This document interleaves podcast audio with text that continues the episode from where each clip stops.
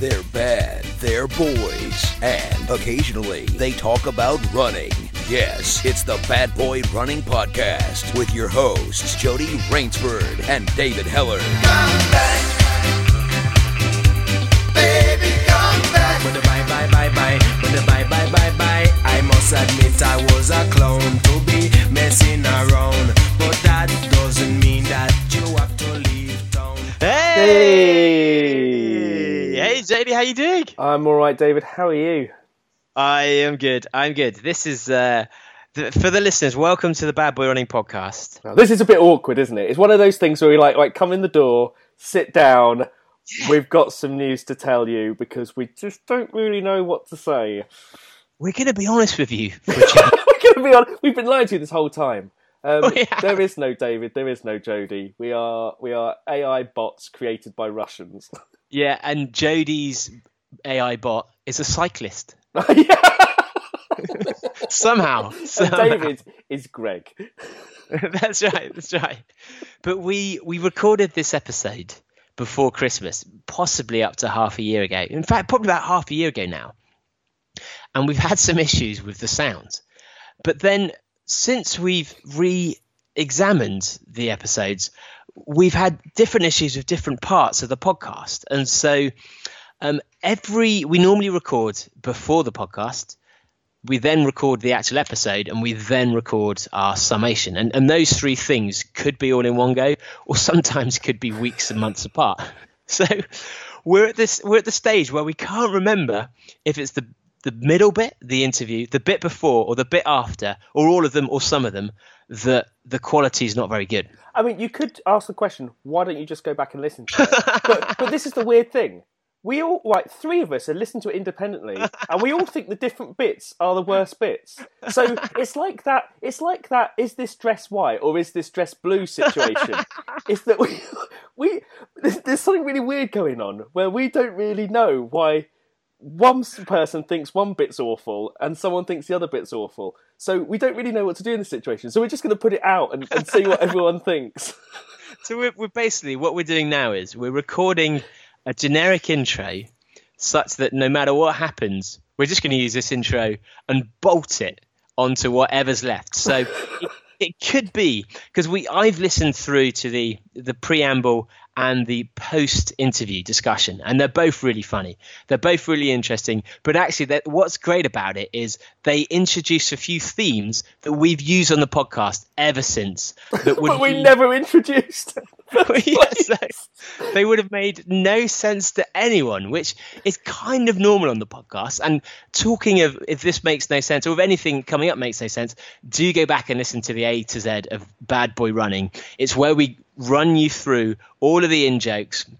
We summarize all of the previous episodes, so you can listen to that and then be fully up to speed on the stupidity that that typically is mentioned in each episode. So uh, without further ado, this is the interview with Matt Fitzgerald, who he is one of the most, I'd say, most influential writers in running at the moment. Oh, definitely, definitely, in, in different parts of running as well. And interestingly enough, we got him on because he's written a fantastic book to do with eighty twenty running. This came up partly because John Albon had been talking about training to his heart rate, um, partly because I have been wanting to um, promote Sante watches because I was given one because I love them, um, but mainly because I um, I received my Sante watch because I am doing the Comrades Marathon. And it's fifty-six miles with two thousand meters of ascent, four thousand meters of descent. And it, that the, the the hills just are non-stop. So I've got no idea how to pace for that, really. And the only accurate way to do it is to do it by heart rate and heartbeat, because then you know what your actual intensity is, uh, which is hopefully an indicator of your lactate. So we got Matt Fitzgerald on to talk about eighty twenty Running, this fantastic book which goes into all of the theories that are basically turning a lot of the the, the training world on its head. So um, we'll go into that. It might be that we haven't got the summation at the end, but at least you know why. Um, if that is the case, thanks for listening. Please subscribe, and uh, we will speak to you next time. Bye, bye, bye, bye, bye. Bye, bye, bye, bye, bye. Well, we're uh, we're privileged to have uh, someone with us who um, uh, we're really pleased to have on, and um, it is uh, it's Matt Fitzgerald. So uh, Matt's an acclaimed writer on endurance sports and nutrition, as well as being a certified nutritionist. And you probably know him as the author of eighty twenty Running, uh, Racing Weight, and Brain Training for Runners. So welcome, Matt. Hey! Hey! Woo! That was nice. That's what, what, I like, what I like about the, uh, the. It's like you've c- covered pretty much all of the bases of, of running. It's like you've got right. So we've got how to run, what to eat when you run, what to think about when you're running. It's perfect. Well, you know what? I, I haven't covered shoes much because I, I, I'm not really a shoe guy. So there's one base left uncovered, at least. That's going to be a boring book. I don't know. It depends. It depends right. How controversial you want to be. Yeah, I mean, I, I like. Yeah, it's funny. You know, there there are a lot of different directions you can go when you get really into running and decide to write about it. And you know, I, I really am into the psychological side of it, the nuts and bolts of training, and and diet. Shoes, not so much. And which of those? What was the order of those three books? Uh, the three you mentioned. Um, Uh, brain training was came before Racing Weight, which came before eighty twenty Running. Interesting, because I, I mean, I think you're probably best known for the eighty twenty over here. Yeah. Um, uh, but the we well, in terms of our podcast, we love the psychology of uh, of running, but mainly not just the how to run well yourself, but how to crush your opposition with psychology. Wow. That's so, actually, um, it's, yeah, it's, it's very, it's very pertinent. Actually, you're coming on at this time because um, I'm, I'm now involved in a challenge to crush someone else. So maybe we can, maybe we can touch on, touch on that later. But we um, might have to do some offline because he listens as well. So we can't, we can't give out too much insight to him, or else it's, it's not going to help us. It's not going to get us ahead. Right. But we, you first came up in conversation actually because we were talking to John Albon, who is um, Skyrunning World Champ. And uh, obstacle race world champ, and he he's very strict with himself about on his long runs, and even when he races, on following his his heart rate and and using that to really be able to know when he's pushing himself too hard, and also to ensure that he's running at the right intensity. Yep. So should we start with eighty twenty, and because uh, I think that's probably going to be the area that um, flows from what we've be discussing in previous episodes, and um and also I think probably the most beneficial to the listeners. Yeah, and hey, it's your yeah. show. I'm down for whatever. So I mean, from your how did how did you come up with this book, and, and talk us through the I guess the general concepts behind it? Sure. I mean, just as a coach, it's it's been my experience, and, and I survey other coaches on this as well. Uh, you know, the single most common and detrimental training mistake that Um, not just runners, but endurance athletes generally make is getting qu- uh, caught in what I call the uh, moderate intensity rut, which is basically just means doing most of their training that they think of as easy or low intensity at, at what's actually a physiologically moderate intensity. And as sort of a knock-on effect of that, also not doing very much at a truly high intensity, because if, you know, think about it, if, if all your easy training is not that easy, then you don't have a lot left to really you know, push hard. So, um, you know, I, I've, I've been aware of that problem for, for a long time, but only within the past, uh, I would say decade or so have researchers started to, you know, exercise physiologists try, try to kind of rigorously pin down, like, what is the optimal way to dis- distribute intensity mm. in an endurance training program. And that's where this concept of this eighty twenty concept comes from. I, I didn't come up with it. Um, It uh, it's the brainchild of uh, a researcher named Steven Seiler. He's an American, but based in Norway. And so he he sort of formalized something that experienced coaches have known for a long time. But he he sort of proved that two things: one, that world class performers in in in all endurance disciplines tend to do about eighty percent of their training at low intensity. And he also found that when uh, less talented uh, athletes, um, you know, just recreational athletes, when they follow that same uh, intensity distribution, obviously at a much lower total volume of training, they yeah. also they get better results than if they uh, train with with more, more overall intensity. So I think so. It's really, the same for everyone.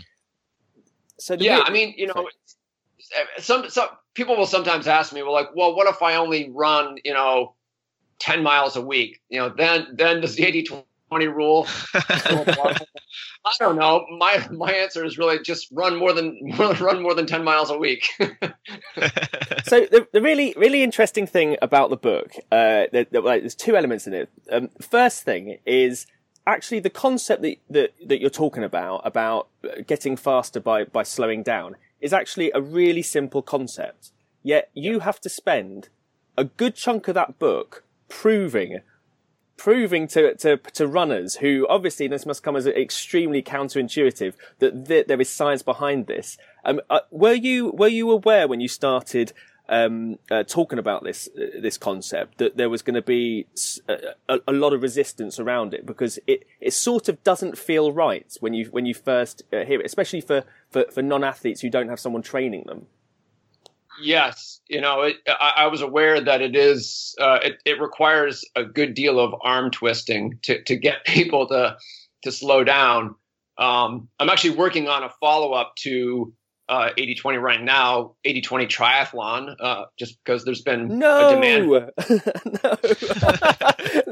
and, uh, but, but there's a there's one chapter where I sort of go down. I, I created a list of of impediments to effective uh, eighty twenty, like, you know, all the reasons people don't train the way they should. Yeah. And I think list, I don't have it in front of me, but I think it's like no fewer than ten factors, you know, so there, there's a lot of things.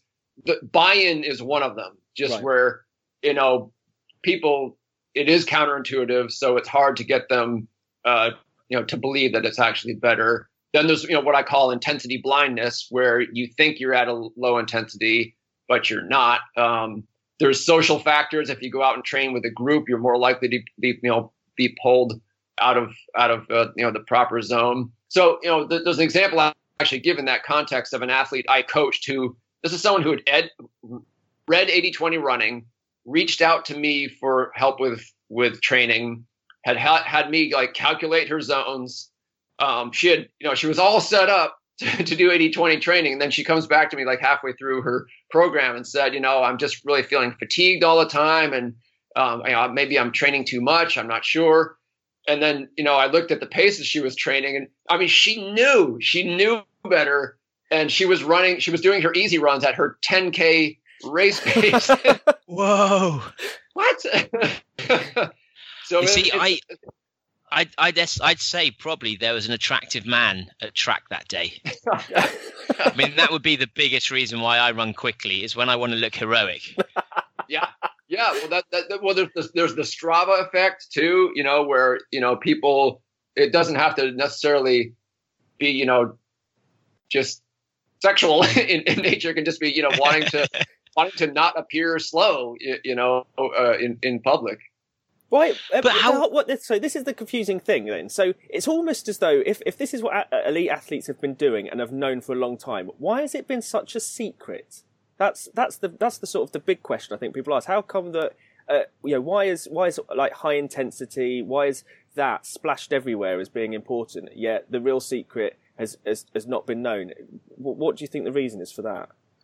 You know, there, there are a lot of reasons for it. One of them is that it's actually really hard to design and execute a study that really definitively proves that yeah. the, the approach is better, because you have to, you know, the real advantages of eighty twenty only start to manifest when, in, when you vol- training volume is, um, where you sort of take advantage of the ability to train more because you're not training too hard all the time. And also um, you have to go long term. So a lot of the studies that are done, they'll take they'll take people who are not fit, and then they will put them on, you know, a, a low intensity plan and a high intensity plan for like eight weeks or whatever. And then they'll see who gets fitter. And they're always balanced so that the workload is the same. So like, you know, the um, that's their way of making it apples to apples. But if you're starting with beginners, the workload has to be low, right? You can't just throw them into yeah. forty, fifty miles a, a week of training. Um, and then you can't get people to follow you know, a structured plan in sort of a clinical context for six or eight or ten months. It has to be kind of short. So the whole thing is set up to make the, the you know, the high intensity interval approach look better. Uh, and th- and that's, that's part of the reason that, you know, in the popular media, um, it's all about the advantages of, of intervals and not so much going slow. And you've, you've mentioned about the, for, for people just doing ten miles a week, it doesn't really apply. Is there a bottom end, and is there a top end potentially as well? Cause, cause p- part of my thinking would be, if I start hitting one hundred twenty miles a week, if I slow down a lot, actually, then I'm just adding hours and hours of running on. Um, right. Where if I was slightly quicker, maybe I'd have more recovery time. Yeah. So the, the bottom end is, is a really interesting question that, that is open. Um, you know, is there sort of a, a minimum threshold of, of training volume, uh, for, you know, eighty twenty to basically kick in and, and become relevant? I, I think that, that, that is likely so. Um, you know, there, there's, there's studies showing that you can do like, you know, five minutes of high intensity interval training a few times a week and get significant benefits. Well, I don't think you can match those benefits with five minutes or even like an equal, an equal energy ex- of, of all low intensity. So yeah, that minimum threshold does, does exist. Um, but by and large, it's not really a question that's relevant to, to, to runners, because, you know, it's one thing to take someone who's sedentary and try to motivate them to exercise, and the the the, the minimum time commitment argument is persuasive for those mm. people. However, they're also the very last people who want to do high intensity intervals. Whereas runners are they they want results, they want to improve, they want to succeed, so they're going to blow right by ten miles per week eventually, and just mm. you know eventually you know do do real running. So It, it, it's an interesting question on you know on a theoretical level, but on a practical level, the answer doesn't really apply to anyone. Uh, you still have to find a way to persuade couch potatoes to exercise, and runners are perfectly willing to exercise enough for eighty twenty to be the best way to go for them. Uh, on the maximum end, um, you know, I think what's clear is that you know elite runners have figured out the optimal way to train. And, you know, they could run more, but they don't, because it it would it's, you know, you've got um, diminishing return as you increase volume mm-hmm. for a while. You do you get additional benefits, but they accrue at a slower rate. So the, mm-hmm. re, the returns are positive, but they're diminishing. And then eventually you get to the point where the returns stop and you start quickly going in the other direction uh, as you continue to increase volume. So, you know, science really hasn't, you know, definitively like identified like that, that threshold, but you can bet it's, it's right where the elites are currently, because they've just figured it out through real, real world trial and error. Mm. So, yeah. I mean, it, it seems that Kipchoge and, and Coe are all around one hundred to one hundred twenty a week. Mm-hmm. Same even with Seb Coe. I remember when he was training hard, he, he was on about one hundred miles a week, one hundred ten miles a week. So the, one of the, th- one of the things that, um, that we're talking about here is intensity. Um, and so a lot of people are thinking, um, in terms of, uh, running to heart rate, but, but the way that you're defining intensity and how you measure intensity, um, incorporates heart rate as well as, um, uh, perceived effort and pace as well. Can you just explain that as to, as, as to how you came up with that? Is, is it the fact that heart rate monitoring isn't entirely accurate, or, or, or what were the, what were the other factors that, that, made you come up with this this this sort of calculation for, for trying to get it as accurate as possible? Yeah, so you know the, the physiological intensity of exercise, um, it's really independent of any particular metric you might choose to use to measure intensity. You know, intensity is just you know you know how how hard your body is working uh, relative to your body's limits. Um, so there are a variety of uh, systems in the body that are involved in that output. Um, you know, your brain is one of them. Your brain is intensely active when when you're engaged in aerobic exercise. Uh, there's a, there's a, a metabolic dimension to it. There's um, uh, the uh, cardiovascular element, oxygen consumption. So none of these individual things is intensity itself. You know, so. You could ride a roller coaster and max out your heart rate. That doesn't mean you got a, a good workout. Um, mm. So, you know, it, intensity is not heart rate, and heart rate is, is not intensity. Heart rate just happens to be one useful way to um, to to monitor and control intensity, but it has profound limitations. You know, it's it's influenced by you know environmental factors. It's influenced by diet. Um, your heart rate is likely to be ten beats per minute higher during a race than it is during at the same pace in a workout because of the effects of adrenaline. So that, oh, that makes, really? Yeah, that, that screws people up all the time. Oh, God. Okay. Actually, I'm going to write that down. That's quite useful.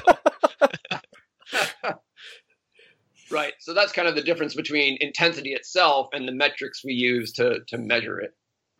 So how do we say, because we, we've obviously got you on to discuss this because it's interesting, but mainly so that people can apply it at home. So if I'm sat at home, I'm running at the moment twenty-five miles to forty miles a week typically. What do I do? in order to like, in, or, in order to get on the eighty twenty program, basically? Yeah. How do I figure it out? How do I test it? How do I maintain it? Um, all yeah. those, all those areas. Yeah.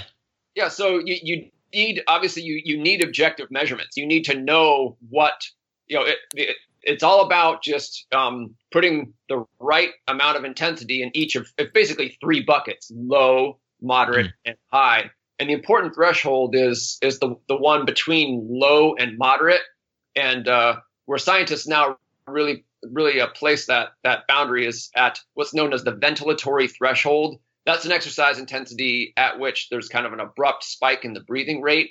Um, it is not a super high intensity. There's there's another ventilatory, a second ventilatory threshold that's more the V O two max thing that, that comes at a much higher intensity. Mm. This one tends to p- fall like in your typical train runner at about seventy-seven, seventy-eight percent of, of maximum heart rate. So you're not dawdling, but it should be like a very comfortable intensity for, for people. So you want to you want to find out where those thresholds are for you, and you you need to do that by by choosing one or more ways of measured measuring intensity. It, it can be pace.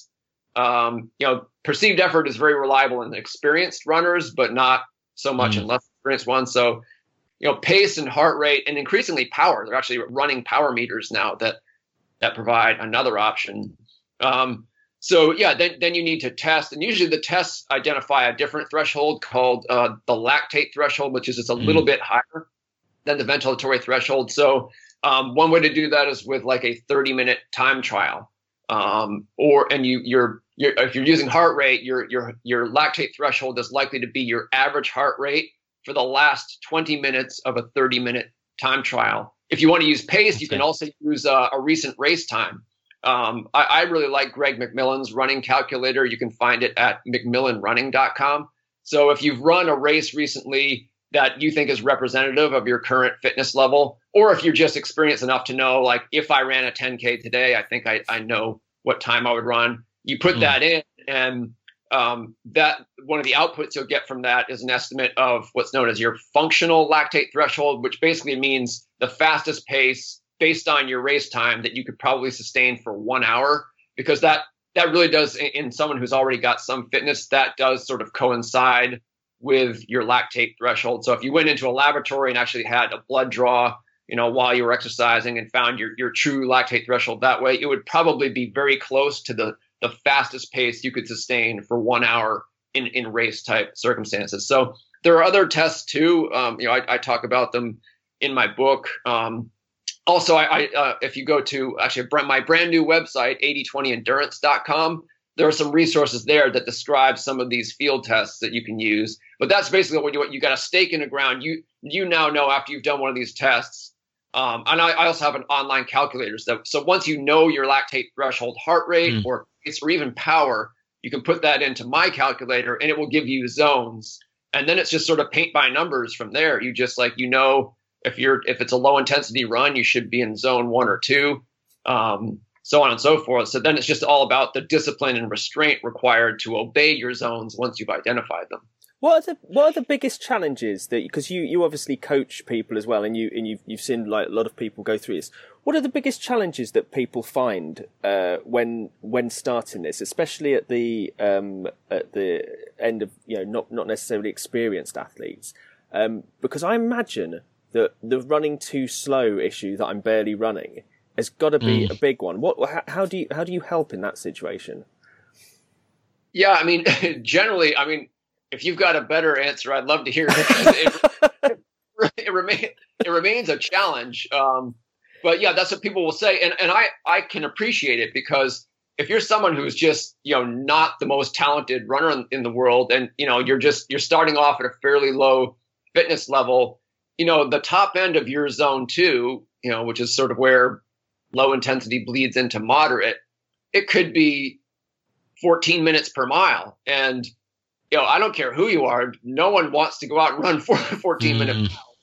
Um, but, you know, I, I tell people, you know, just be patient with it. And some people do need to walk initially to stay in, in zone two, or just avoid hills altogether. Um, and it's not a hell of a lot of fun, but um, well, I just encourage them, like, just give it a chance. You will, you will get to the point where you graduate from being able to, you know, from, from having to walk to being able to jog in, in zone two. It's just, it's, it's the quickest way, you know, to escape the, the very situation that you don't like being in, is to just trust the process and, and, and do your, well, because once you start to see results, then, um, you know, then the buy-in is sort of automatic. And the one thing that people do on the positive side tend to notice right away is that, you know, if you're, if you're running all of your easy, quote unquote, easy runs at moderate intensity, there's a little bit of strain in them. You know, you're sort of, you're sort of pushing it, um, maybe without even realizing it. And when you dial back, uh, to, you know, proper low intensity training, suddenly those runs are more pleasant, or, you know, mm-hmm. even if maybe, so that's sort of an instant benefit you get. And let's remember, it's eighty twenty, not one hundred zero. So if you like to push it a bit, and I think everyone likes at least the exhilaration of running fast, you get to do that twenty percent of the time. And it's also that twenty percent is a big part of what helps you gain fitness and then eventually be able to do uh, your low intensity runs at a faster pace. Are there any other factors? Are there other factors affecting um, uh, that the, the success of someone uh, an issue? I mean, I'm sure things like um, weight uh, play a big thing in it, but do, does age is age a big issue? That, you know, that if you're starting at this um, a lot older, then you have a disadvantage, or, or any other factors? No, I don't think age is one. You know, I asked uh, Steven Seiler, the the discoverer of the eighty twenty rule, like, you know, does it apply to all age categories? And and he said, yes. I mean, there's some fine tuning you have to do, not just with respect to age, but, you know, training years in terms of, like, say, within the twenty percent bucket, like, how much time do you spend at the low end of that versus the high end of that? You know, that could change, you know, based on how long you've been in the sport, or, or how old you are, that type of thing. But generally, you know, that eighty twenty rule is, is kind of universal. You know, you know, other things that tend to trip people up are, you know, I mentioned it before, like, if the, people who do train in groups are constantly being pulled out of it, mm. and, you know, where they should be in one direction or, or another. There are people who over race, you know, that they, they race too often, and they don't, they forget that that counts as time spent at high intensity also. Um, there's a variety of issues. Like, the, the hardest stuff is up front, you know, just like the initial buy-in, um, just the, the, the discipline, you know, to execute, like, and those, that's like inventing the wheel. You you've only got to do it once, and then usually it's kind of smooth sailing from there, but there are, like, smaller issues that can crop up, you know, uh, you know, d- down the road also. I guess to a certain extent as well, it's, you have to invest more time, because actually, you're it's taking longer to take to, to run the same number of miles. And so while it is easier for some people, time is actually more precious than going through that that pain barrier that you go through by of, of running quickly, right? But, though it, it, it's it, it, it's worth pointing out, I'm actually glad glad you said that, because people have, when, when they're first presented with this idea, you know, slow down to get faster, they they they have sort of a straw man idea of, of what I'm selling to them. Like, they think, okay, I've got to go from running nine minutes a mile to thirteen minutes per mile. No, that's usually not what we're talking about. Usually, typically, um, people only need to slow down by about twenty seconds per mile or so to get mm. from where they are. So you're not losing a lot of, you're not adding a lot of time to your runs, um, by slowing down twenty or twenty-five seconds per mile. And is there a bottom end to that? If I, if I want to friend with a, run with a friend who is far slower, is there a, a speed at which eighty percent of that pace is too slow? Yeah, I mean, th- there there has to be, though. I have to say, I have never encountered a runner who who trained too slow on on their easy days to, you know, so slow that they didn't benefit from it. I mean, th- what the what the research says is that if you're below about sixty percent of maximum mm-hmm. heart rate, you're really not exercising. I mean, you know, not not in an endurance training sense sense of exercising. So you kind of want to stay uh, you know, above sixty percent of maximum heart rate. But I think things sort of, you know, because that, that's a that's a question I get all the time, because, you know, low intensity is a it's a big range. So people mm. will ask me, well, like, well, where in zone two should I be? You know, near the top, near the bottom. Um, and I, I just encourage people to just take it day by day. Like, as long as you're in that zone, you're basically getting the same adaptations you know, from from the workout. Um, but if you're doing a, a zone two run the day after a hard interval session, you might feel kind of flat. You're still processing fatigue, and you'll just be more comfortable toward the bottom end of it. Whereas if you do, if you have one of those days that just for no particular reason, you just feel like Superman, but it's not a high intensity workout that's scheduled for that day, well, go ahead and go right up to the ceiling of zone two. You don't want to exceed it, because then you're doing a different workout. Um, so, yeah. Uh, and do you, do you- Oh, do you think the differences are because you're not building up that lactate, or because you're not tiring yourself out? Or is it actually the the benefits that you get from running at different speeds are different? Yeah. So, I mean, the, you know, it, the reason that – because scientists have proposed a variety of ways of uh, or, uh, separating low and, and moderate intensity, or low and whatever else. And um, the, the reason the, the ventilatory, the first ventilatory threshold seems to be the, the, the one that's important is that if you if you are running just below that threshold, um, it's it's um, it's not very challenging to your nervous system, you know, and it's not very taxing uh, to your autonomic nervous system. Whereas if you go just above that threshold, there's a big spike in how taxing it is to your nervous system, and thus the require uh, the the recovery requirement that comes after it. So, so if you're always even just a little bit above that threshold, um, you're you're just creating you're sort of digging a hole of fatigue. Uh, mm. You know, assuming you're sort of exercising pretty much every day, and so you actually stop adapting to the training you're doing uh, fully. So, like, you know, a little bit of your training is sort of wasted. um, mm. You're sort of you're like it's like a like. eighty percent of what you're doing is benefiting you, and then it's like twenty percent undoing it just by by virtue of, of being a little bit too intense. Um, so that's why, you know, that threshold is just it, the important thing is like being below it when you're supposed to. And then, you know, in terms of like, like, you know, what, what if you stay just below it for every run and went and, and did an entire training plan that way? Or you went well below it all the time. Like, would you get different results? I think actually not. I, I think because you, you get a, maybe a little more of a fitness building stimulus if you're a little higher in the zone, but you also are creating a little bit more fatigue, and that can that can you know the body works kind of systemically. So um, you may think you're doing two different training plans, but you'll just be a little fitter and a little more tired on one version, and a little mm. less, a little less tired than the other. And on race day, you get exactly the same result. So mm. I, you know, I, I encourage athletes not to like kind of micromanage their, their low intensity too much. One of the things you talk about in the book um, is about using cross training um, as a way of, um, well, so you, you don't have to necessarily do as much running. Is that, Is there a limit to how much cross-training you can get away with without actually doing any running? I mean, could you essentially do the eighty percent all cross-training, non-running, and do the twenty percent hard effort running and and see results from that? Yeah, I, I think you could. I mean, my I, I've done a ton of cross-training in, in my life, partly because I've I've done triathlons and partly because I'm injury-prone. So um, I've I've needed to rely on cross-training to you know, get the get the performances I want in races, um, you know, basically to to stay healthy without sacrificing fitness.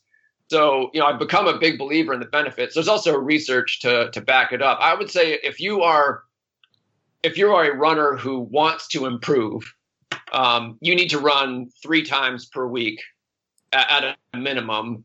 And if you're only running three times per week, um, and using cross training to, to supplement that, it makes sense to uh, kind of kind of concentrate the twenty percent of your of your training, because it all goes in the same bucket. Mm. So mm. the eighty twenty rule, if you do, if say if you if you run, ride a bike, and swim, your body doesn't really know the difference on a certain level. It, it knows that you're getting an aerobic stimulus from all three of them.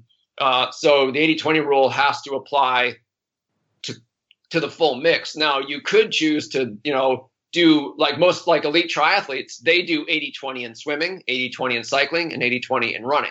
But if you're a runner, if you're not actually competing on the bike, you're just using it for cross training, it makes sense to do concentrate the twenty in your running. Mm. Um, and then, yeah, do make most of your cross training low intensity.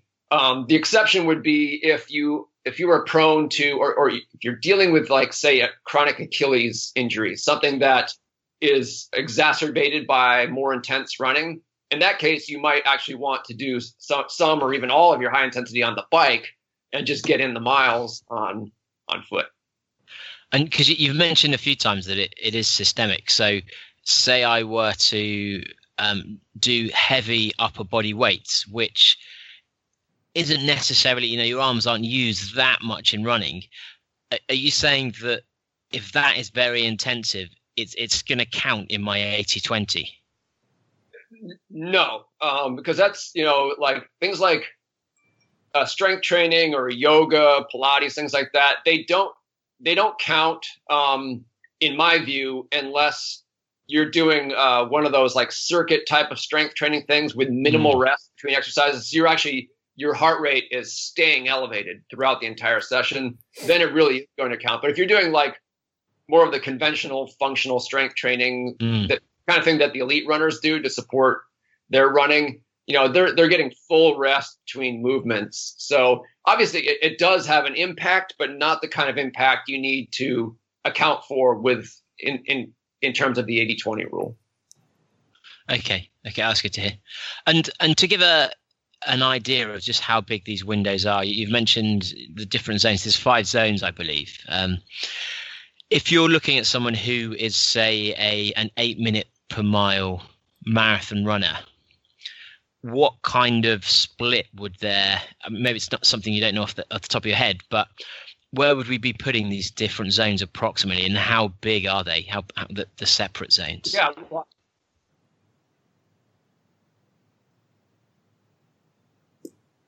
Yeah, I was actually going to just go to my calculator and, and put in the example. It's pr- pretty easy. Um, let's actually, instead of uh, have I lost you? Yeah, no, still no. here. We're here. Okay, sorry, I, I just lost the video. So let's oh, give the, okay. Let's give the example of um, so you, you run a forty minute ten K. Yeah. Um. So if that if that's you, um, you're you're zone two. Which is so the, the zone one and zone two are are low intensity. Those two. Zone one is more of your recovery zone, and zone and zone two is more of your your sort of bread and butter, you know, easy training zone. Mm. Um, so if you if you run a forty minute flat uh, ten K, your your zone two, which is really where you're going to spend the plurality of your training time, would be uh, eight twenty-four per mile on the slow end, and seven twenty-one per mile on the fast end. So slightly more than a minute per mile range, which again is, is pretty broad, but I think appropriately so, because, you know, uh, physiologically you're going to be, if that's your fitness level, you're going to be getting pretty much the same training effect anywhere inside that zone, especially if you use perceived effort to determine exactly where you are within mm-hmm. that zone on a given day. So, you know, you, I, I don't know if this is true in your experience. It, it certainly isn't mine.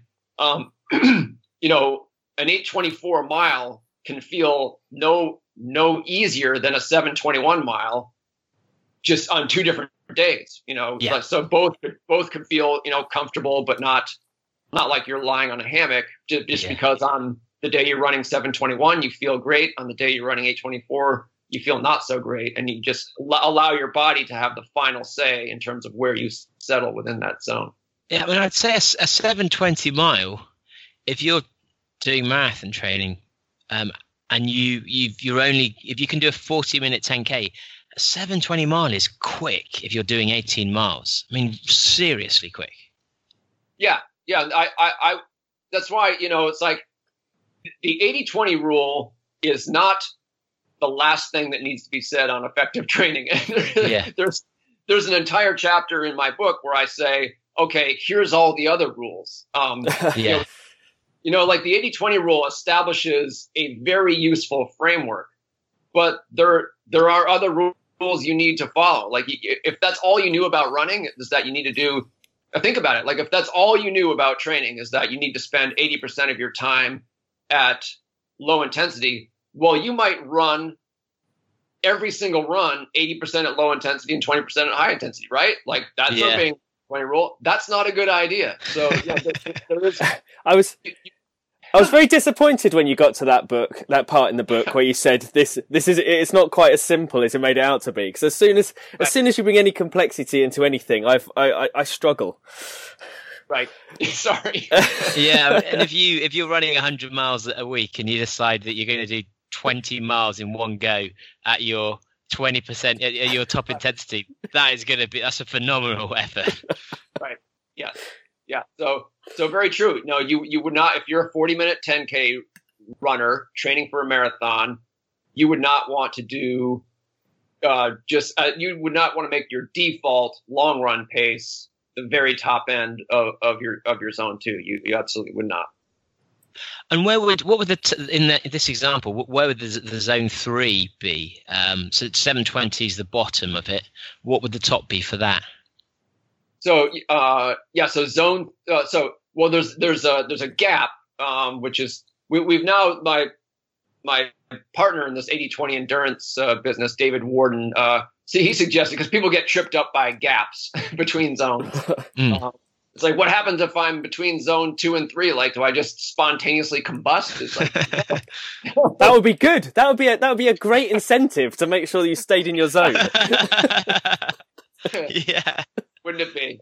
Uh, but uh, so we decided to name those gaps. So now we have the gap between zone two and three is now zone X, and the gap between three and zone three and four is zone Y. They're just, no, they're just, that's a terrible name. They're too cool. Yeah. I want to be in Zone X the whole time. Yeah, it's amazing. It needs to be like Zone Pansy or Zone, zone, zone douche. Or something. Zone douche. Yeah, Zone douche. uh, so anyway, to, to, to there's still time to change it. There's still time to change it. Get Tipex out. Yeah, well, we need to keep it fresh, so I'll I'll, put, I'll tuck those away. Zone pansy and zone douche. So, anyway, zone zone X for our hypothetical forty-minute flat ten K runner would be uh, six fifty-one per mile on the slow end and six twenty-one on per mile on, on the fast end. So that that's an even thirty seconds. So you know, a, a narrower zone. Okay, so there's, I mean, the, the, it does sound as if. Once you know, once you know your body, once you're used to running a fair bit, these zones are, are, are fairly easy to hit or to avoid, even without a watch. Yeah, yeah, they, they are. I mean, it's an interesting thing. You know, I just spent the entire summer in Flagstaff, Arizona, training with uh, a team of professional runners, and those athletes know they've been running so long and they know their bodies so well. It's it's. almost uncanny. You know, if you ask one of them to to go out and run a six twenty mile, they'll hit it on the nail. I mean, they mm. will nail it. Um, and whereas most, even even most experienced recreational runners, just it's. I think it's part of what makes them so good. Like, yeah, they've got a high V O two max, but they're also so tuned into their bodies. But but everyone makes progress in that direction with experience. So. You know, some beginners who just, they don't have the experience and maybe they just, they're not naturally very good at, at reading their bodies. You know, they're truly terrible at pacing and, you know, truly terrible at, you know, so, you know, ob- obeying the, the intensity guidelines, but you, you get better. You just have to have a, an honest effort. It's like, you know, if you look at kids doing their first half mile fun run, you know, so that, you know, the parents are doing a five K, they take the kids out and like, you know, the gun goes off and they all sprint, right? Five, six, seven year olds, and they pay a heavy price for that, you know? And so the next time they do a half mile fun run, like they hold back a little bit, you know. No, they don't. No, they don't. no, they don't. No, not if you're chasing them. Uh, no, but the, the interesting thing you said there about the um, uh, about uh, experienced runners knowing uh, knowing perceived effort and, and knowing all that, and I think that's why it's so attractive to to have a way of falling back on heart rate zone. So. When when when when I'm looking at when I'm looking at the book, and you've, there's a in the, in the book, this made me laugh. There's um there's the Borg scale of perceived um, exertion, and um and I honestly I have a similar um uh, pattern of uh, perceived exertion, but it just has two stages. It has really easy on walking or out of breath, and for, for, for I think for, for a lot of people, it feels as though that's it. So actually, you know, coming up with, there have been so many gradations of um, perceived effort, and actually knowing, because you, the, you don't. When I started, when I was training for um, like for some of the races that I'd done, I thought I was going as hard as I could, and you don't know how hard you can go until you properly go hard, and if by by actually using um, heart rate as a way of understanding which zones you're supposed to be in, it it adds almost a framework there, so you can start to learn more about your body and, and how it works, which is why it's so it feels so difficult at the start, because you're you're almost trusting this framework that um, and saying, okay, we'll just it's almost it's it's almost like partly religious. Like you have to trust in this for this amount of time, and everything will fall into place. But you, you probably don't know that, Dave, because that was such a long time ago. When you you know, you you you're, you're experienced enough and you've done enough running for, to not know what it was like when you were when you were when you were starting out, and you know, down that the feeling field. Of dying. But that's how it feels. And so, um, and you, you mentioned as well the you know, we've got the different zones, and this this is through your training. When when do these zones change? Are they constant? How long do they last? Yeah, yeah, good question. So, you know, generally speaking, and this is the great thing about being a beginner who's not fit, you know, the, the less fit you are when you start off, the more rapidly you'll gain fitness.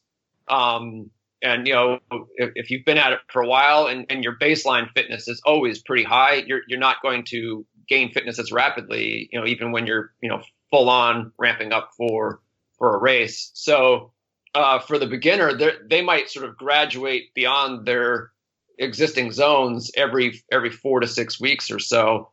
Um, there, there there are a few ways to do it. You can you can kind of schedule it, so you, you can just you can uh, repeat one of the field tests that that are used to calculate your zones every every four to six weeks. It's good to do those tests because some of them are they're quite demanding, so you know do schedule them for a for your recovery week. So maybe every every four to six weeks, you sort of step back, take it easy for a week, and then your hardest session within that week is actually a lactate threshold test, and that you can use that to keep your zones current.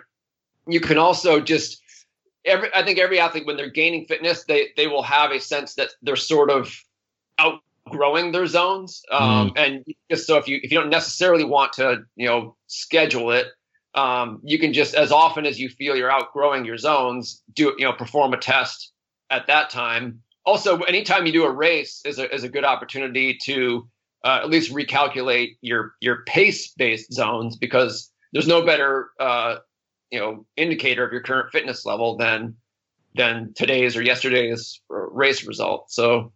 That's what I recommend for keeping zones current. And I know with um, a lot of lactate um, testing. So with Paula Radcliffe, before she ran the world record, her coach is Andy. I can't remember his name. He um, he used her lactate uh, analysis to figure out exactly what she was capable of on right. that marathon day, and it it was ridiculously fast in the prediction, and, and it was spot on. Can we use these zones, or can we use this information to be able to, if we've had a few weeks out, but then we've come back, we've been a bit ill, but then we've trained well, to then be able to go, actually, I know from this data, I'm capable of running in the marathon or in the half marathon this time? Yes, I mean, it's it's. Uh... You know, that's another thing where experience helps. So, yes, I mean, the, the data will the data will give you certainly some sense of, of what you're capable of, but you you you kind of have to know how to use it. Um, mm. And that's where experience comes in. It, it's interesting because it seems to me there there are sort of two types of runner in this regard. Like runners like me, every single time I train, if I'm if I'm preparing for an event, every single workout I do, I think about consciously, what does this workout tell me about my goal for the upcoming race? You know, it could be a short, easy recovery run when I feel terrible, you know, the day after a really hard workout. And you would think, oh, it's the really hard workout that tells you something about your fitness. And that's true, too. But um, there's some athletes who are just almost obsessed about sort of uh, analyzing where they stand in relation to where they want to go. And then if you do that, if that's sort of your like natural mindset, you get to be really good at at, at learning like, you know, what, what your goal should be or where you are in the process of getting ready to achieve a certain goal. And there, there are other runners who just, they just go out and do the training and they don't really, they don't really contextualize their workouts in that particular way. They just, they hope to achieve the goal of the workout and then move on to the next one. So if you want to sort of use, you know, your, your training data to, to, uh, you know, get a sense of, of, you know, what, what a realistic goal is for you or whether you're on track for a goal, you sort of need to train yourself in that mindset. So start, you know, systematically, um, you know, it, it helps if you've been through the process at least once. So like if you've, if you've trained for a five K, completed a five K, and now you're moving on to train for either another five K or something else, you can start to compare your, your current data to the data from the training that preceded your last race. And then, then you have more of a foundation for, for, um, you know, you're able to interpret the recent data more effectively. And are you, what data would you typically track? Because are you looking at the heart, your heart rate through each session, or are you comparing that to the actual pace that you were running? Or, um, you know, what what is the, the key metrics for people who want to dig deep to actually start tracking long term? Yeah, so it's either, I mean, obviously you, you race by time. So, you know, the the the the most useful data is, you know, average pace for certain types of runs, split times for other types of runs. Um, and obviously, you know, the, the, the more demanding the workout it is, is the, the more it's going to tell you, because it, it's actually the, the hardest workouts you do, you're actually coming closer to your limits, which is exactly what you do in a race, is you try to come. So, so those, those will be the most revealing, but I've even, um, Uh, in my own efforts to just sort of uh, see what I could learn from various types of data, I found that just if you take your average pace for for every week of training, that tells you a lot too. Like so, you're like you're if you could be you could be doing eighty twenty training, and it's all different kinds of workouts kind of mixed together. But if you see your average pace coming down and down and down over the course of a training training plan, like that tells you a lot right there. If you do use heart rate, then you've got, you can start looking at heart rate pace relationships. Um, so, you know, you want to see that your, your, your heart rate at any given pace is coming down and that your pace at any given heart rate is, is, uh, improving. And, and then the, I think the other question that would be useful for people who are trying to use this and implement it, that twenty percent, is there, does it, does it matter that much whether that's intervals, whether that's tempo, whether that's three different days, two sessions? Right. So yeah, it's it's important to point out for for those listening for whom this is all new that, you know, twenty percent encompasses two buckets of intensity, moderate and high. So that's uh, zone three is your moderate intensity bucket, and zones four and five are high intensity. Um, and yes, it, it does matter. Um, by and large, like you get more bang for your buck uh, in at high intensity in, in zones four and five. Um, and so you want at least probably ten percent of that twenty percent to be actually high intensity. Um, and there's actually pretty good studies out there showing that if you if you do an eighty twenty plan that's like eighty percent low intensity and twenty percent moderate with no high intensity, you're not going to improve nearly as much as if you you give equal time uh, to to high intensity. Um, the wrinkle gets into like uh, you know the specificity factor, like what's the distance of the event you're training for? Because you know a, a five K is pretty much a high intensity race. Mm-hmm. So mm-hmm. to to be you know optimally prepared for that distance, you want to do more of your twenty percent at high intensity than at moderate. But if you're training for uh, a marathon or, God forbid, an ultra marathon, then, you know, that that's a low to moderate intensity uh, event, and and you'll get more benefit from, you still want to do some high intensity, but more mm-hmm. of that percent should be in zone three versus zones four and five. So a marathon pace, for example, that would be probably zone three. It's uh yeah it'll be like initial it well it yeah if you're talking pace it would be zone X actually for okay. most of that so or zone what was it pansy douche yeah no, yeah because I've found in marathon training I've done I'll generally do each week building up from five to up to twelve miles at, at marathon pace yeah which um. Well, it sounds like that might not be a great idea after all. Yeah, so I just uh, I just put in my own marathon time. I ran Chicago a month ago, so I put that in, and my my pace for that is in zone X. Yeah, so okay. I, I think it is. I think it is for, for most runners in that zone X range. So actually, in in in my um in my most recent. Uh, iteration. So there, I have eighty twenty uh, plans in my book. I also have online ones that I, I tweak every now and then just when I, based on things that I, I learn. So I include, um, you know, sort of marathon pace practice sessions that target zone X. So, mm. I mean, generally you're avoiding it, but you want to do some training at obviously at, at race pace. And, and, and if, if you're training for a marathon, then, then you do need to go spend a little time in zone X. You mentioned your, your, um, your run at Chicago.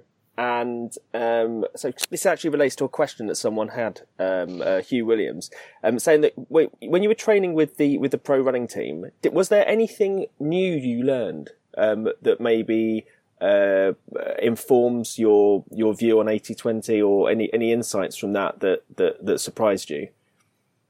Uh, yeah, d- definitely so. I mean... Um... I think the big thing in terms of like the real nuts and bolts of training is, uh, I mean, it was definitely an eighty twenty program that I was on. You know, usually I coach myself, uh, yeah. but there I was, I was coached by the team's coach, and I I did everything he said. Um, and he definitely, um, you know, by and large, it was still an eighty twenty breakdown, but he had me and and you know his other runners spend more time uh, in.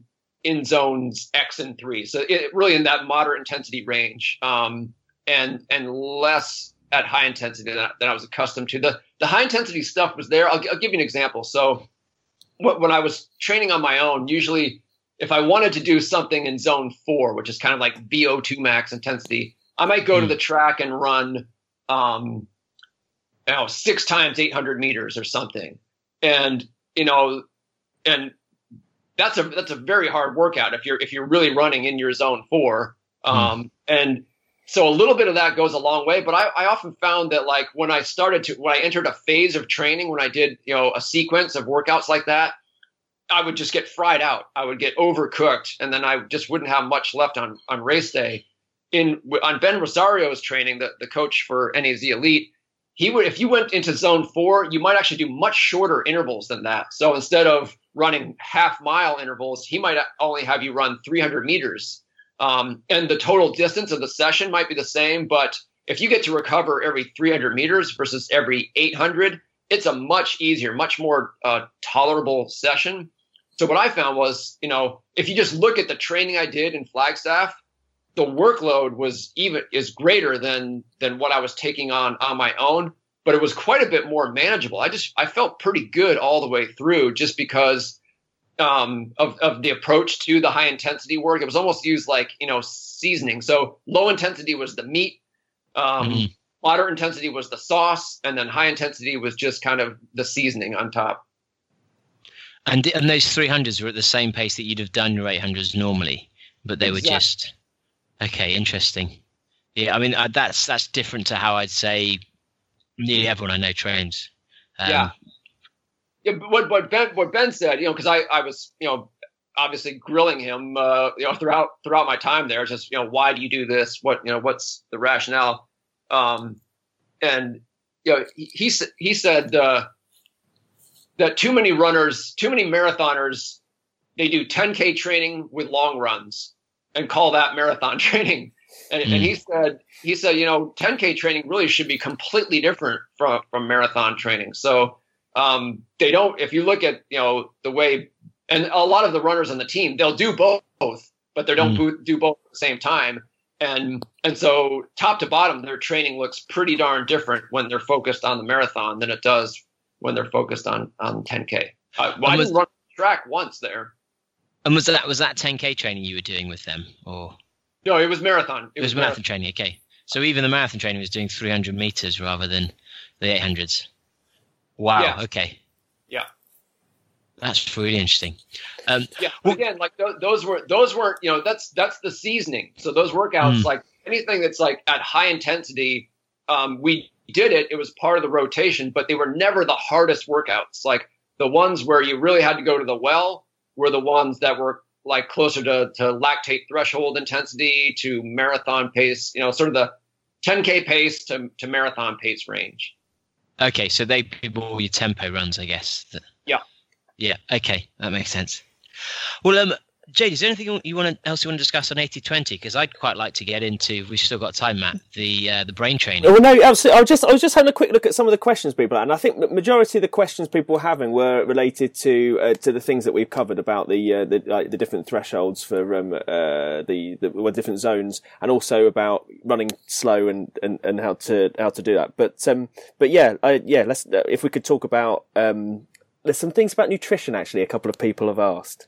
Um, which uh, which would be uh, would be interesting. Sorry, I just need to find it. Well, should, should we start off with brain training, and then we can we can come back to nutrition. Okay. Once we've once Jade found the questions. So, um, I mean, brain training is something in my head. I've always just thought if I run hard in training, that gets me uh, used to pain that my brain can take, and that's that is my brain training essentially. Are we going wrong? that, that's a good start. I mean, yeah. I mean, you, you'll you'll definitely be better prepared for to suffer in a race if you have suffered in, in training. Uh, but is there more to the story? Yes. So, well, I mean, take us through the uh, take us through the key points you think that will be useful for people sat at home to kind of take on board. Yeah. So it, I think you know the, the the the key thing to understand is that. In endurance performance, the, the primary limiter of endurance performance is, in fact, the brain. Um, so we, we obviously have physical limits. That's why we're not all the same speed, you know, because we have different physical limits. But um, what, what research shows, and this is another sort of counterintuitive concept, is that mm. Um, we actually never encounter our true physical limits um, in endurance competition uh, because uh, our, we're limited by really the mind before before we uh, before we can actually uh, fulfill one hundred percent of our physical capacity in a race. We hit, we hit another limit first, um, which is you know, kind of psychological in, in nature. It's yeah, your, yeah it's it's. your maximum tolerance for perceived effort. And so how do we, how do we go about trying to change, how, how do we uncap that, that limit? Yeah. I mean, it, it, it's a, it's, it's really a, a long list of ways you can do it. Um, just to, to give you a sense of, of just the, the variety of ways to, um, so what you're, what you're really trying to do is close the gap between your psychological limit and your physical limit. Like you'll, You'll never get all the way to your physical limit, but you can close the, the gap. Uh, there's a, a variety of ways to do that. Uh, you know, taking caffeine before a race lowers perceived effort. Like mm. you actually, it, you know, a lot of people know that caffeine is is performance enhancing, but it doesn't actually do anything to your, your body that enhances performance. It doesn't increase your physical potential. It just makes the same pace feel a little bit easier, and therefore, like you're you know, you're able to run faster before you encounter that that maximum tolerable amount of perceived effort. So that's just so there, there's a million examples of, of things like that uh, that can allow you to sort of tap into some, some of that untapped potential. But sort of the the bigger factors are, um, uh, well, the training process itself can obviously obviously be ex- exploited uh, to help you um, just you know become mentally tougher, and also to feel that any given pace is a little easier than it was last week or the week before. You know, the eighty twenty approach is is sort of that. But uh, another thing that people overlook too often is enjoyment. Like, the more you enjoy the training process, the more you'll you'll invest yourself in it. And so a lot of people think I have to choose.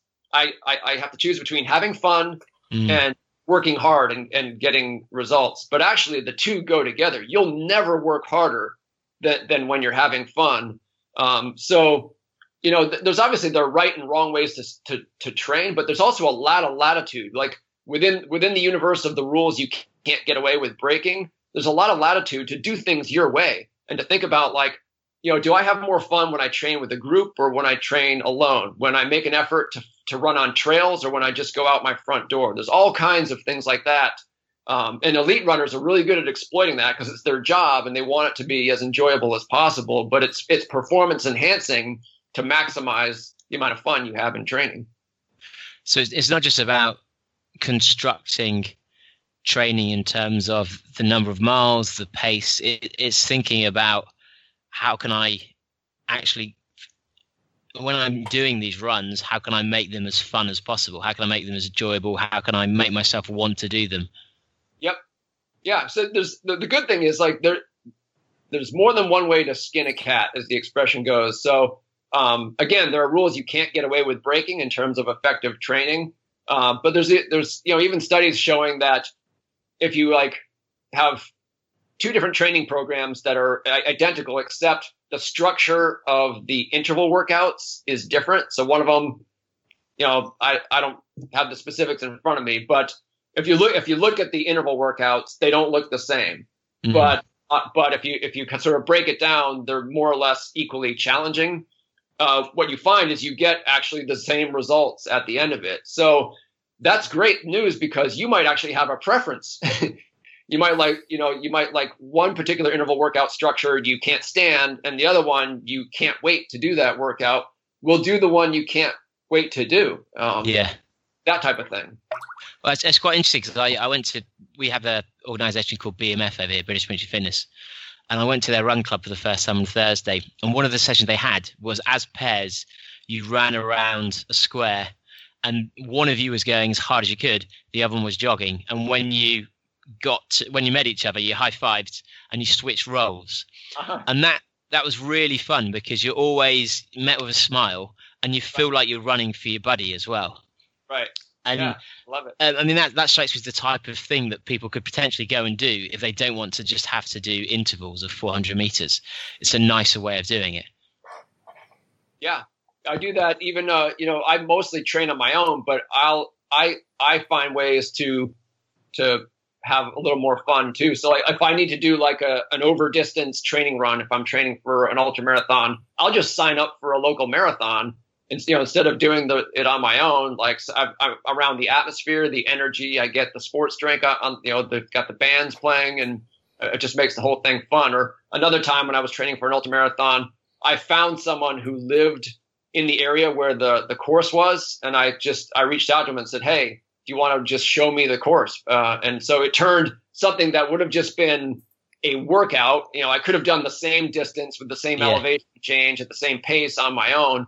But it turned, you know, just a, a mere, you know, uh, training stimulus into an experience. I made a new friend. You know, I got to see a new place, and uh, you know, there's it's limitless the, the ways you can you can just, you know, enhance the enjoyment factor of your training. And and so is there is there there's a way of reversing this as well then, surely. So if you if if by um enhancing the enjoyment of it, you're improving um uh, improving your performance. If you make it horrible for someone, theoretically, as much as possible, you can seriously damage their performance as well. Does does it work that way? Yeah, I mean, you know, you know, obviously, like, that hasn't been done in a study yet. But, you know, if just, you know, if you look in the, uh, you know, the real world, uh, you, you see it all the time. Like, you'll have, you know, sort of bad coaches who just, you know, they just, they, they break, they break runners down. Uh, often, you know, like, it's psychologically first, and then it, you know, it yields poor results uh, second. So, yeah, absolutely. I, I've seen so many examples of runners who stop having fun, and then they stop improving, and then then they stop running. Are, are there any specific te- uh, techniques or stories that um, that could be applied, possibly, um, to rival runners? That um, because you, Dave, is very much about mind games and and, and and you know, trying to use psychology to to psych out your your opponents. Is there is there anything that you've you've heard about that that may be used effectively? Yeah, so say we're running, we're racing with a guy, middle of the race, and we we're starting to chat a little bit. What type of thing should we say to destroy him? Should we start bad mouthing his mother? Should we start saying that his running style looks a little bit rubbish? Should we uh, laugh at his shoes? Yeah, you know, one thing you can do, and this is something that, you know, naturally competitive runners do uh, just sort of automatically, but it's also been shown uh, in studies to be effective, is you try to look like, it's like the, uh, never let them see a sweat. So if you're if you're running next to someone and you want to get to the finish line ahead of them, do everything within your admittedly limited power to look like you're as cool as a cucumber. Like, you you could keep running this pace forever. You can even smile, um, and it, it'll actually it'll do two things. One, it will psych out the other runner, because, you know, that he'll be conscious of, wow, I can hear my breathing. I can't hear his breathing. You know, he, this dude must be coasting. So hold your, breath. hold your breath. Hold your breath. Uh, but also, it'll, by just actually, um, by actually trying to look like uh, it's easy, it will actually feel a little bit easier. Now, it's not going to be a drastic difference, but um, it sort of does, you know, usually if you're grimacing, it's because you're hurting. Uh, but you can also sort of resist the temptation to grimace, and it will sort of, on a feedback loop, reduce your perceived effort level just slightly. So that's what you want to do. Psych them out. Wow. There's a whole new, there's a whole new black book there, isn't there? A black book that it, it, it's special. Uh, it's like almost like black ops skills to, to psych out runners. Yeah. Psychological warfare. Yeah. Well, Jody, you could potentially hire me to run around and follow Tom Dark in all his training and just slate him and make him feel horrible throughout each session, and then he'll eventually give up, and, and you'll win. That's I love that. I love that. And is this just just in the actual run itself? Say, for example, I decided I, I'm not a big fan of a certain run, but I, I know I have to do it. If I reward myself at the end of that run with a big ice cream, and I know going into the run that that's my reward, and so therefore I'm thinking, come on, ice cream, and then I have my wonderful ice cream, it, it, would that work as well? Actually, uh, it, I think it, it probably can for some runners, but the what the research shows is that those types of incentives don't work terribly well. That if you actually want to um get the most benefit from the workout, you need to find a way to embrace the workout it, itself. Oh, okay. Um, yeah. Versus, like, you know, just muddling through it for the sake of uh, an extrinsic reward. Uh, so you really need to be, I guess, setting, have, have better reasons for why you want to set a, reach a goal, or have stronger, stronger goals or stronger targets. Yeah. So, I mean, it, you know, if it's a workout that you, you sort of have to do, like, it's like, you, you know, you have to include it in your training in order to get, to get the results, then what you want to do is, like, find ways uh, to, you know, to sort of to make it an acquired taste, you know, you know what I mean? Or just, you know, find ways to, to, to be, to hate it less, you know, the, and what one, the, one of the simplest ways is just to challenge yourself. Um, just sort of treat it as, um, you know, a dragon you want to, to slay. Um, mm. And, like, you know, forget about, like, you know, just hating it and being content to hate it, but actually view that as a problem to solve, you know, just, uh, you know, just get get creative about how you mentally approach those workouts until, you know, they may never be your favorite, but um, you know, you can you can acquire a taste for them to some degree. Is there is yeah, there a disadvantage? I think as well. That... Oh, sorry, go on. You go first. Oh no, you go ahead, J D. No, I say, is there is there a disadvantage to zoning out? Um, like if you're on, if you're if if you're doing um, a low intensity run and you are uh, you've you've got to you know spend an hour doing it. Um, and then zoning out by listening to music or, or podcast or something like that. Is there a disadvantage to that? Is there a psychological benefit to, to being in the moment while you're running, while you're while you're going through that, or or, or does it not matter?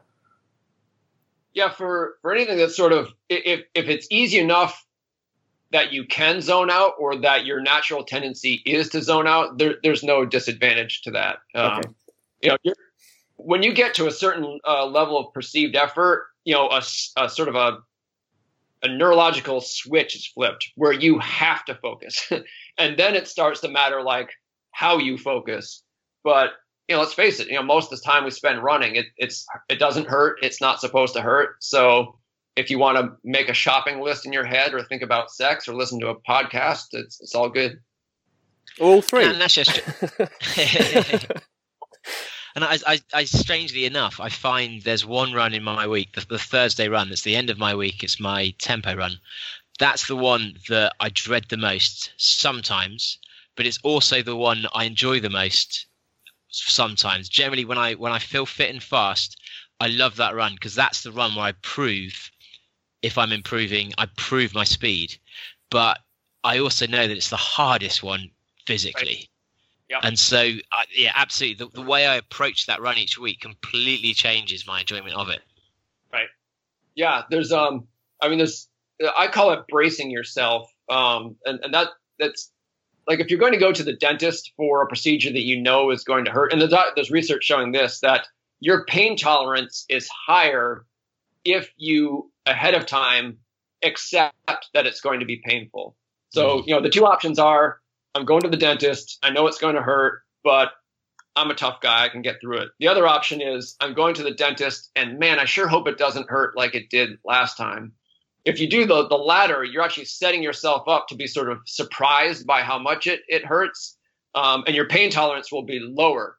If ahead of time you just accepted the fact, you know, this is going to suck a bit, but it's not going to last forever. You'll, you'll be able to, you'll feel the same amount of pain, but it will bother you less. And you know, in, in endurance racing, it's not pain per se, it's perceived effort, but it's, it can be equally un, as unpleasant as a root canal.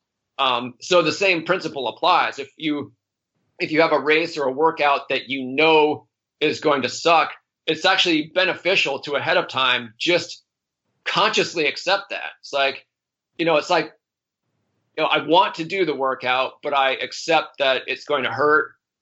Um, and that, you know, it, by, by embracing the discomfort, I'll, I'll benefit from it versus, you know, the the other orientation that would be set, setting you up for failure would be, ah, I just don't want to think about it. Or, you know, maybe it will be one of those magical miracle runs when I don't feel anything. Well, that's unlikely.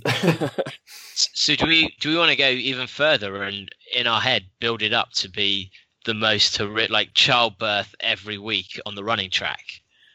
Yeah, I mean, there's a limit to how much you can lie to yourself as a runner. So, like, generally, you have to stay within the, the bounds of reality. So, um, you know, it, you know, that it, that can work a little bit better for races because races, you actually really are, you know, trying to, you know, go go as hard as you you can. So, I tell people before races, important races at least, um, I believe in my ability to achieve my goal, but it, it's likely to be the hardest thing I've ever done. Mm-hmm. Um, just, and it might not be, of course, not every race can be the hardest race you've ever done, but to be open to that possibility and say, hey, if that's what it takes to achieve my goal, um, then, you know, I, I'm willing to go there. That's, it sounds peril- perilously close to pessimism, but it's not. We're good at that. that's, that's why I do it that way. Like, I know I can achieve my goal, but I'm going to have to suffer for it. Yeah, so expect the worst, hope for the best, and all of that. Well, did you say you had some nutrition questions? Um, I wonder if getting into nutrition now might be um, a bit too much. We've covered so much. Um, yeah. and um, and I think some of the some of the questions are sort of open open ended, and um, I just think it I think it'd be okay to sort of to, to leave it there. Um, I think that's just been, it's been so intense with the with the amount of yeah. um, stuff that we've talked about. It's incredible. Yeah, we normally have at most one bit of information that's useful in an episode. So oh, we're, we're ambitious. That's year. pretty ambitious. I mean, is, is there anything else you think we, we haven't covered that that in those two books you think is, is really interesting to people, or is really useful for them to to, to, to know? To take away, yeah. Dang. And it, it, it could be that we've rinsed it. It could be that we've, exactly, we've been so know. good at interviewing. But or is there another? If you buy the book, you'll also find out. Yeah, I don't know. I mean, there's there's sort there's sort of a sequel to the Brain Training for Runners book uh, um, that uh, people might be interested in checking out. It's called How Bad Do You Want It? Uh, so yeah, there's that sort of like. If if you could only choose one of the two, I would actually recommend you start there. How bad do you want it? Oh, and so is the the idea behind that is really asking yourself and testing yourself how what you're prepared to do to to achieve your goals, essentially. Yeah, it, it updates sort of the the science, you know, behind the role of the brain in in endurance performance, and it also um uh it it it talks about. Actually, there's a lot of stories in there. So I talk about uh, I, the, each chapter shares a story involving sort of a household name, great endurance athlete. It could be a runner or a triathlete. And I show how those athletes um, sort of put the science into practice, often without even being aware of the science. So he, there's like a, a, a specific um, coping skill, psychological coping skill that's highlighted yeah. in each chapter. But to make the neuroscience more palatable, it's sort of like hiding spinach in a casserole. So, the, like, you just you think you're just reading interesting stories, but you're actually building your mental game. We that like, sounds really good, actually. I'm, I'm definitely getting that one. We, we well, like I'm obviously te- getting them all, but definitely that one more, we, even know, more so than the others. we, like, we, like, we like to tell people that's what this podcast is like. Like, you listen to episodes of this podcast, and you're thinking it's just two blokes just taking the mick out of each other and, and talking out. And actually, they ter- it, with the education that they get and they don't realise is, is is the absolute masterstroke of the. Of it's the not whole about thing. Running there. They they just end up knowing about life, about themselves, about themselves. Well, what's the best way for people to, if they want to follow your your future endeavors, if they really want to um you've, you've mentioned the website already. Do you have a blog? Are there any are you, a Twitter user, uh Instagram man? Where can they find you?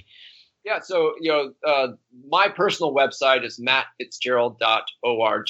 um yeah I'm, I'm on Twitter, Facebook, and Instagram. Twitter handle is at mattfitwriter. At mattfitwriter. Yeah. Brilliant. We'll post that, these in the Matt, group. Is that, is that because you're a name, or just because Matt Fitzgerald?